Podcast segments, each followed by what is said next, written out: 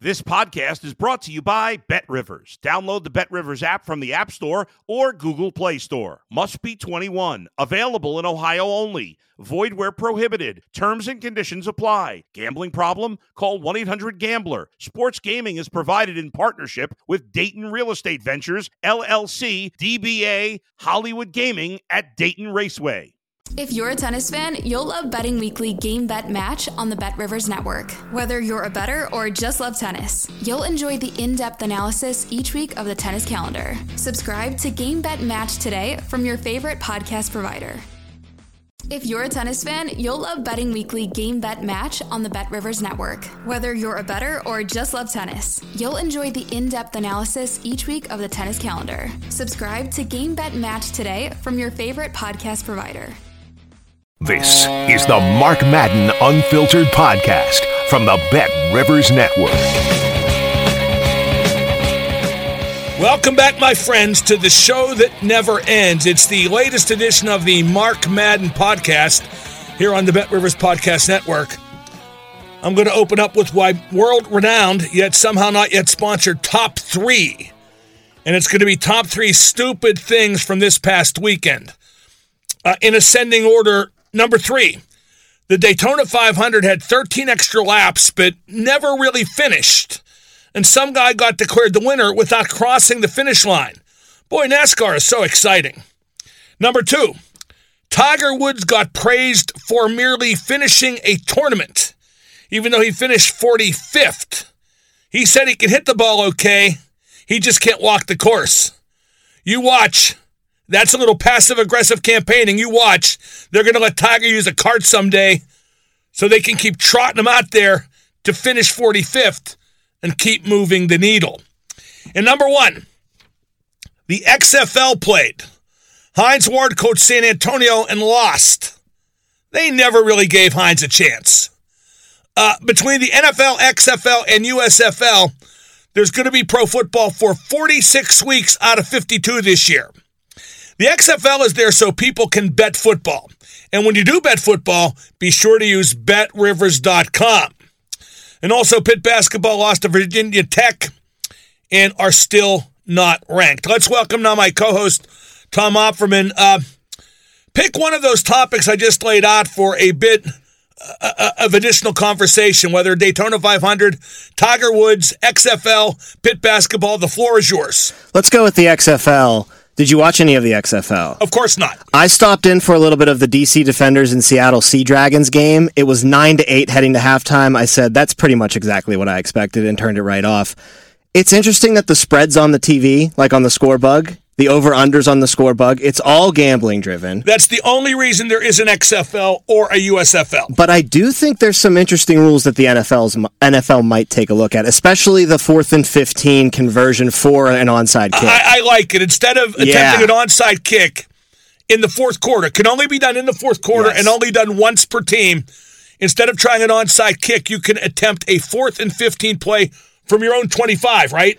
Yes, from your own 25. And if you convert it, it's just like you converted on the drive. So you take the ball over with a new set of downs wherever that conversion happened, and you go down the field and try to score. If you miss, the team gets it on your own 25. Or gets it wherever the ball's down. Yes, exactly. You know, where, short where the, the play sticks. ends, right? Because Kenny Pickett would throw short of the sticks. Right. They would go for fourth and 12 when it was fourth and 15. Right. And, and we would blame Matt Canada. No, I, I like that. I like anything that minimizes kicking, Tom. I, I think that's the. Uh, worst part of football, the most boring part of football.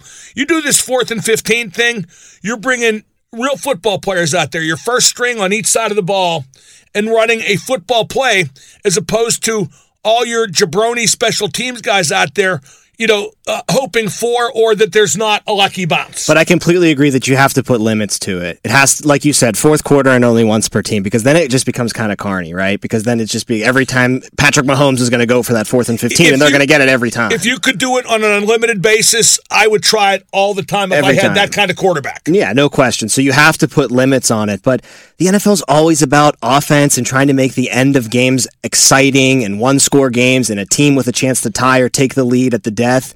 And that's just a way to, you know, make those situations happen even more because onside kicks never get recovered. Like 1% of them every year get recovered. If this was a rule, there would be so many games flipped with them converting on that fourth and 15. Are, are you a NASCAR fan? No. I didn't watch a second of that. Yeah, Daytona. like you heard my explanation of how the Daytona 500 ended. Did you understand that at all? it sounds extremely They bizarre called, to they me. called it double overtime. That's I saw that on Twitter too after the race ended, and I was like, "How in the hell does a sport with no clock go into overtime?"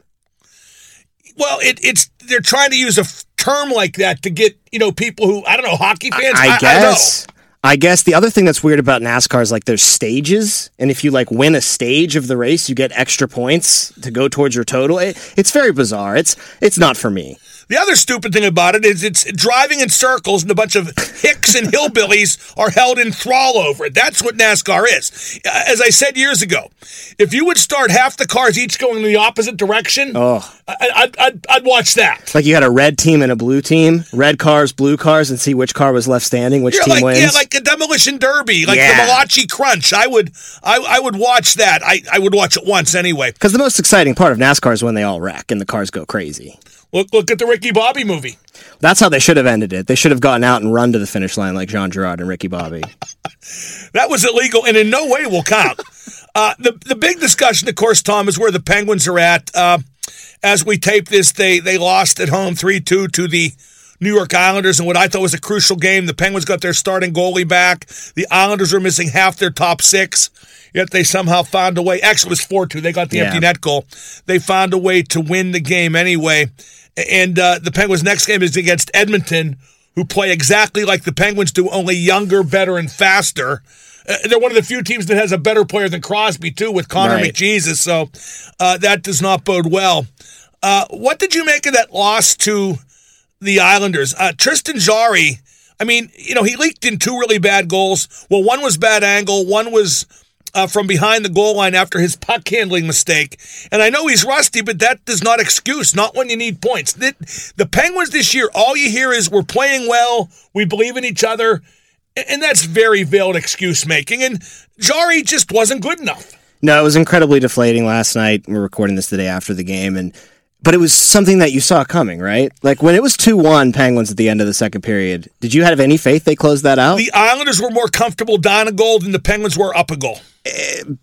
and the Islanders, for whatever reason, just have the Penguins number. So it was just like the same movie that we've seen for the past three years when it comes to the Islanders, and the same movie we've seen all year long this year when it comes to blowing leads late, not knowing how to close games out. And then I saw some comments from Gino after the game saying, you know, we have to keep the foot on the acceleration and we have to keep going and get that next goal and My God, is, get that is, next goal. is the foot on the accelerator? That's what I was saying. It was it was two goals that This you is the up. foot like, on the accelerator? like uh, why were why were you waving the white flag and trying to protect a 2-1 lead if that's what you were doing you don't do that when you're up 4 to 1 so I, it seems like the entire team is just discombobulated right now with with no hope by the way because I just don't know what they're going to do or if they even want to do anything There's no trade to be made. I'll give you an example of something I'm going to talk about on, on the radio show.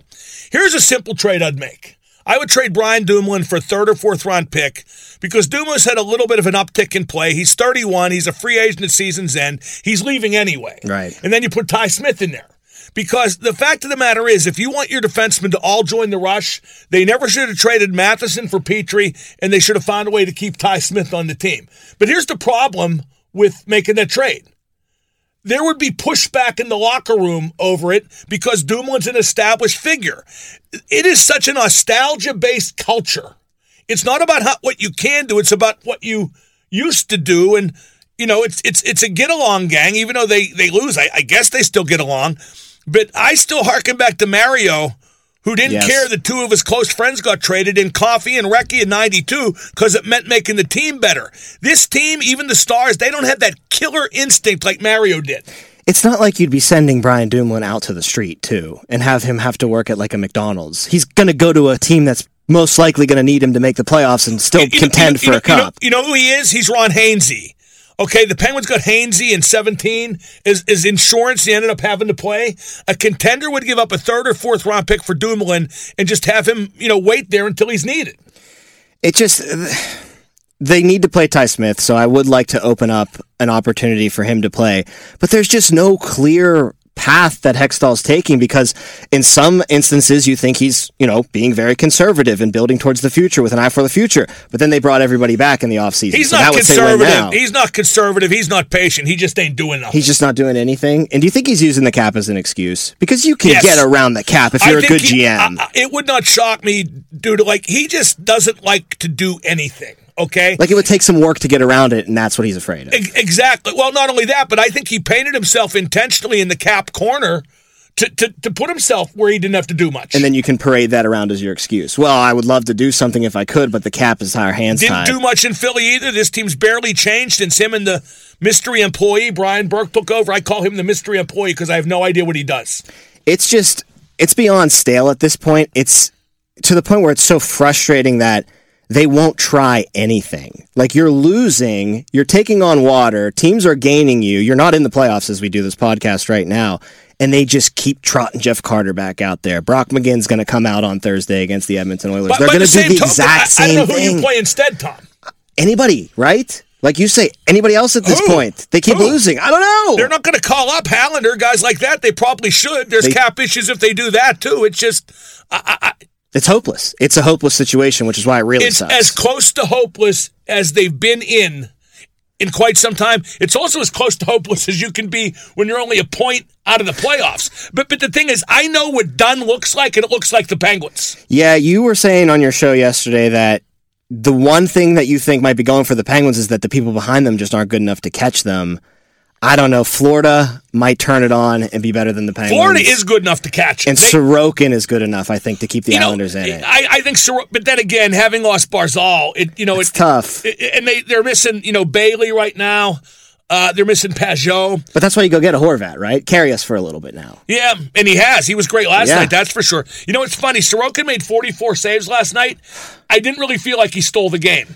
He stole one from Letang, that's for Yeah, sure. that was a great save, but like I, I don't feel like he had to withstand Right. all these flurries and just, you know, get the Islanders two points single handed. I think he pitched in, don't get me wrong, but I didn't say to myself after the game, boy, if it wasn't for friggin' Sorokin. Right. I agree with that. And also, just with an eye to the future, maybe they do squeak into the playoffs this year.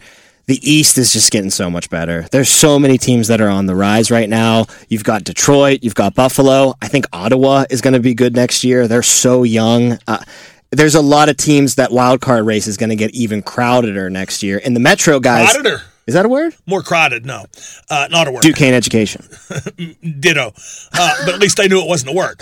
Uh, well, you're super genius. yeah, uh, uh, next year, here's what I've been saying. And the top three in the Metro ain't going anywhere, do you think, right? Rangers, Hurricanes, and Devils should no, be there for a no, while. they'll get better. Yeah. And here's here's you know who else going to get better is is Detroit and Buffalo. Yes. Uh, and I I don't think they'll catch the Penguins this year.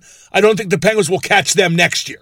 No, I don't think so either. But I do think the Penguins could get caught this year by like Florida or New York, which they're in the rearview mirror of those teams as we speak right now. Well, real quick, what was your take on the scrum? Uh, I, I give Zucker credit. He looked like a Tasmanian devil. Gino was punching people in the head. Letang uh, was pissed. But you know what? Uh, those three guys fighting, two were stars. And the Islanders were scrubs. Yeah. So they take that trade off every single day of the week. Well, especially Zucker getting the misconduct. Zucker has a pulse. The three stars have a pulse. Other than that, who could you really say for sure has a pulse every single night? And that's the big problem with the team. Among many. Uh, let's go to five guys. What do you got today, Tom? Five guys we're going to do Seinfeld supporting characters. I know that 70s show is your go-to for like rerun shows. I watch Seinfeld Is all the Seinfeld time. up there Yeah, too? yeah. for sure. It's one of the best shows ever made in my opinion. Number five for me, I'm going Tim Whatley, the dentist, played by Bryan Cranston. Tremendous character. Mostly because he was played by Bryan Cranston. His arc too is incredible.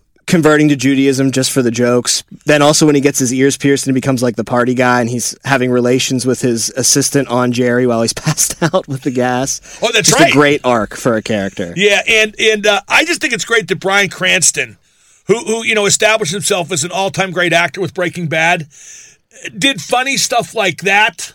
Does funny stuff now, like Walter White in the Chips commercial. Um, but he still does the serious Your Honor. I, I just think he's an all-time great actor. Yeah, great range. And he was great as the dad in Malcolm in the Middle, too. I don't know if you watched that show at all. I did not. he was great in it, and I'm sure you could believe that. I won't watch it. Number four, Uncle Leo. Hello. Hello, Jerry. Yeah, kind of one dimensional. Yeah, but a great dimension. Did, did the same gimmick every time. But yeah, he, he's he's on the list. I might rank Tim Whatley above him, but this isn't about order. This is about the five guys. The best Uncle Leo moment is she's on a very fixed income when it comes to the grandma on the telephone. Stop the show! Was that the grandma who like thought Jerry was having money troubles because Because Kramer told him to cash the checks that he just let sit in his drawer for years and years and years. Oh no, no, but and she got overdrawn, right? Yeah, she got overdrawn, so she had to go down to the bank. Yeah, you, you're well, more versed in this than I am. Go ahead. What else you got? All right, number three, I got Jackie Chiles, the lawyer. He was tremendous.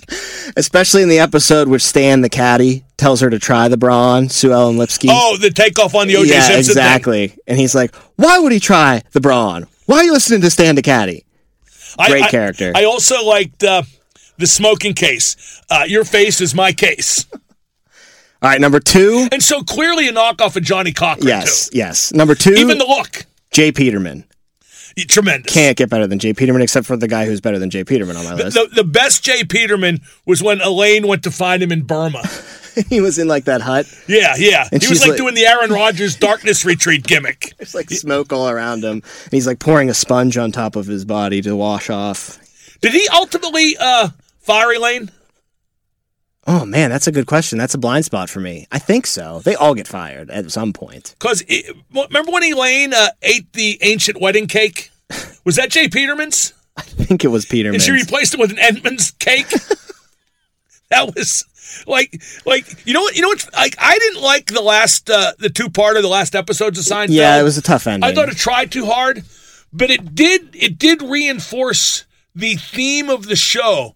It, it was a show about nothing, but it was a show that reflected their total narcissism. yes. They had total, unending, uninterrupted narcissism. It's also a show that's so unique in the fact that all four of the main leads are all antagonists. None of them are protagonists. That's There's true. no redeeming qualities for any of them. They're just bad people in general. And Num- number one, I'm sure you could guess this. Newman. Hello, Newman. You know what? The reason I didn't see it coming, I think of Newman as a, He, that's what I thought too. Maybe he could be considered a main. a cast member. Yeah, especially as the show went later on into its years. But in the early episodes, as that just throw in guy, he was tremendous. I liked him in the frozen yogurt episode. That was pretty good, He got so he's like crying at the table at the end. You just had to ruin it, didn't you, Jerry? right? Because they found out that the It was yogurt not did in fact yeah. have fat in it. Okay, though, so there's five guys. Um, by the way, I was talking about the absurd stuff that happened over the past weekend, Tom. I almost forgot another absurdity. Some white dude who doesn't play in the NBA won the dunk contest at the All Star game. I wonder what Dr. J thinks.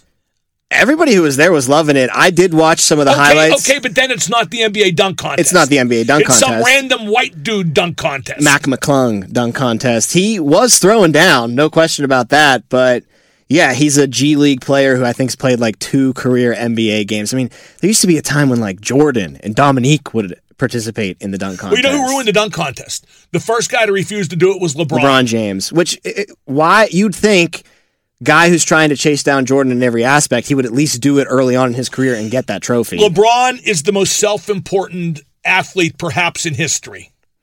He's He even is. more self-important than Michael Jordan. With that self-importance, Michael Jordan though, was an arrogant jerk, but LeBron Jordan is just, you know, I'm going to do what's best for LeBron Jordan every single time. I will not entertain beyond what benefits me directly. Which is why I'm still kind of surprised that he didn't do it in the early years because that kind of does benefit him directly. If he wins the dunk contest as an 18 year old kid, I'm not saying he still does it when he's in his 30s, but early on he should He done never that. did it once, did Not he? once. Imagine the arrogance to refuse to do that when you're 18. When you're 18, fresh out of the league, because you know the league was asking him. He was the hottest thing around. Then again, Alice Cooper did say, I'm 18 and I can do what I want. And that includes not being in the dunk contest. Uh, yeah, the dunk contest is passe because the, the top guys don't do it. And there's never been any. Do they still do the three point contest? They do the three point contest, and that's actually where some stars will end up into it. Like Damian Lillard won it this year. I'm sure you've heard of that name. Jayson Tatum was in it. I'm sure you've heard of that No name. point in it since Larry Bird retired. Larry Bird made it into a blood feud. He made it into a world war. He made you embarrassed to be in it against him. That's what Larry Bird was at every aspect of life. He was just that kind of a, a killer. Yeah, eh, eh, yeah. What, what do you say? Y'all are playing for second. Who's playing for second? He'd always used to say that too, and one of his famous quotes too is he would go up to a coach and just be like, "You can't guard me with these white boys. Like, you better get some of these white boys off of me because they can't guard me." Now, do you like home run derby in baseball at the All Star game? I think. I think. You know what ruined that? Home runs in the actual games in Major League Baseball became passe. Yeah, you see the mammoth home run when you go to a game now. There's no need to go to the home run derby to see these 500 foot moon moonshots. Giancarlo Stanton's doing that every weekend for the Yankees. Aaron Judge is doing that every weekend. I like that they did a bracket format now. I think that helps it a little bit. You get like a head to head matchup kind of thing going instead bit. of just swinging away and seeing who has the most home runs but I don't watch the I don't watch any of the All Star games anymore. As a no, kid, I used I. to love them, but I. I. never watch them anymore. I mean, the Pro Bowl thing with flag football, all the NHL idiocy, the skills competition, the dunk tank. Yeah, I'm done with that crap. Didn't watch any of it at all this year. I mean, there's like 182 points scored by a team in the NBA All Star game this year. They're just running up and down the court. And oh, that was played hoop. already. Yeah. Okay, I, I, I guess I should have known that, considering I knew there was a dunk contest with uh, with uh, Woody Harrelson. Uh, what was Woody Harrelson's name in? Uh, oh, and White Men Can't Jump. Yeah, Billy Ho. um, Another dumb thing. They're they're talking about outlawing the rugby scrum in football, the Eagles quarterback sneak where the where uh, Hurts gets pushed from behind. Why are they outlawing that? I mean, it works. Are they going to outlaw what works? It's a fun play. You know what they're worried about though? Sean Payton said he'll do it every play, and I don't think he would, except maybe once to prove a point. But what does he care? I don't think Russell Wilson is as good as Jalen Hurts at doing that either. Jalen uh, Hurts is a very strong lower body runner of the that's football. True. That's that, true. That, like it's not just about the people pushing Hurts forward. Hurts is incredible at it too. Yeah. I don't like punishing a team because they're just so individually great at something. It's like in baseball banning the shift. I guess you got to do it, but why can't the hitters learn to beat it themselves? Why do you have to assist? Well, why can't the defense learn to stop this? Baseball had to ban the shift because it was ruining the game. Okay, uh, and that's like I, I, I totally agree. Like if Ted Williams would have seen that shift, and they did shift on him it every time, but every no, no, he wouldn't. He was stubborn. He'd try to really he'd try to hit through it. Yeah, but every once in a while he'd bunt to prove a point or just slap a single to left field. But then again, you have these guys slapping a single to left field instead of you know driving the ball to right. Right. Uh, uh, so so um, I just think it became too too. Um, Everybody did it to every hitter. Everybody had a book on every hitter, and they they put three guys on whatever side of the infield for every hitter.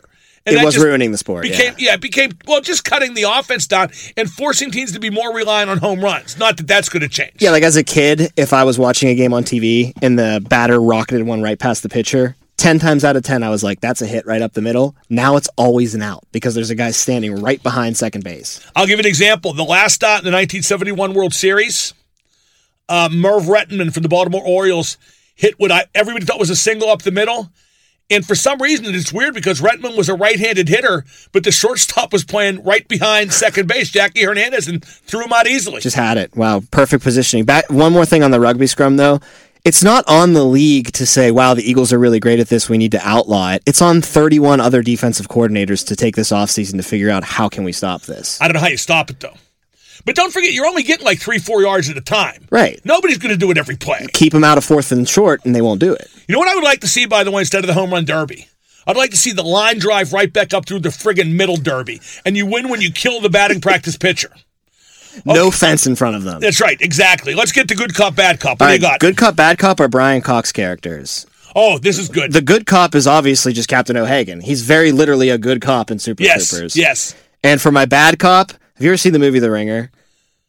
with Johnny Knoxville, yes. where they fixed the Special Olympics. Yes, yes. He plays the uncle, Uncle Gary. I watched this recently. That's one of the most despicable characters in movie history. Uncle Gary, the how one who can, wants to fix the Olympics. How can you put Uncle Gary ahead of his character from Succession? Never seen Succession. Never seen Don't Succession. Watch Succession. Then what makes you feel qualified to do this? This this good cop, bad cop? Because I love Brian, Brian Cox. Cox. No, he believe me, the character in Succession way eviler. Is that a word? It, it, more evil, yes, absolutely more evil. I love what about Brian Cox in the McDonald's commercials? Ba-da-ba-ba-ba. Yeah, like I don't know if he's good, bad, indifferent, but it's kind of. Well, he's bad cop in the new Budweiser commercials for Judge or Michelob Ultra commercials for oh, Judge Smails. Smails. Yeah. yeah, yeah. Okay, um, in the time we have left, uh, can you name one XFL player? Yeah, I actually can. Ben DiNucci. Former DiNucci, Pitt quarterback. Former Pitt quarterback. And yeah. did he go to someplace else to because Pitt wasn't using him? Yeah. Uh, oh man, like Old Dominion, James Madison. James one Madison. Of, one that's of those it was. schools, James yeah. Madison.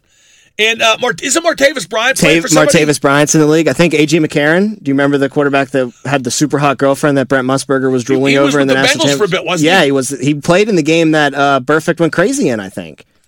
Um, I think you're right. Yeah, I think, he was you're the right. because I, he- think Dalton was out. I wonder what you know. We talk about betting on the XFL using, of course, BetRivers.com. Of course. Uh, I wonder what the over under is for number of drug tests flunked by Martavis Bryant. and I wonder what the XFL's drug policy is. Yeah, I don't think there's a drug policy in the Maybe XFL. X stands for ecstasy. You know what? Josh Gordon's in the league too. So there's Is he really? yeah. So there's definitely not a drug policy. if you're a guy like Josh Gordon and to some extent Martavis Bryant, how could you just let untold millions slip through your fingers to smoke pot? Yeah, it's very tough to understand where they're coming from because it's a stupid rule that they can't smoke pot in the NFL, and it's obviously not really a rule anymore. But it was a rule for them, and millions and millions of dollars. And by the way, like you had to smoke every day really to fail in the NFL. Like players said, it's easy to get around. You just don't smoke during the season. They don't really test you in the offseason. You go crazy when you go down to Cabo in June. You almost like, have to smoke in front of them. That's to it, flunk the right. test. Like you have to be coming into the locker room high for them to be like, "You're going to flunk this test." By the way, the Brian, Co- you know, you know what else Brian Cox played? He played Churchill in a movie. I, I never saw that. Not, movie. not. He played. Who, who did that movie? Was it a cable movie? It was just called Churchill. Okay. Uh, the, the one with Gary Oldman, Finest Hour, uh, which was a, a relatively big hit. That was uh, uh, Gary Oldman, and that was like the battle of like not um, uh, the, the the Dunkirk uh, evacuation, the Okay. Battle of Britain, like holding off a potential invasion. Whereas the Brian Cox thing was the was the whole. It was more Churchiller. If like it just kind of followed him around, really. I don't know. Like I a just want to use the word Churchiller. Uh, that is Tom Opferman. I am Mark Madden. This is the Mark Madden podcast, and you are listening to the Bet Rivers pod, the Churchiller Bet Rivers podcast network. Catch new episodes of Mark Madden Unfiltered every week.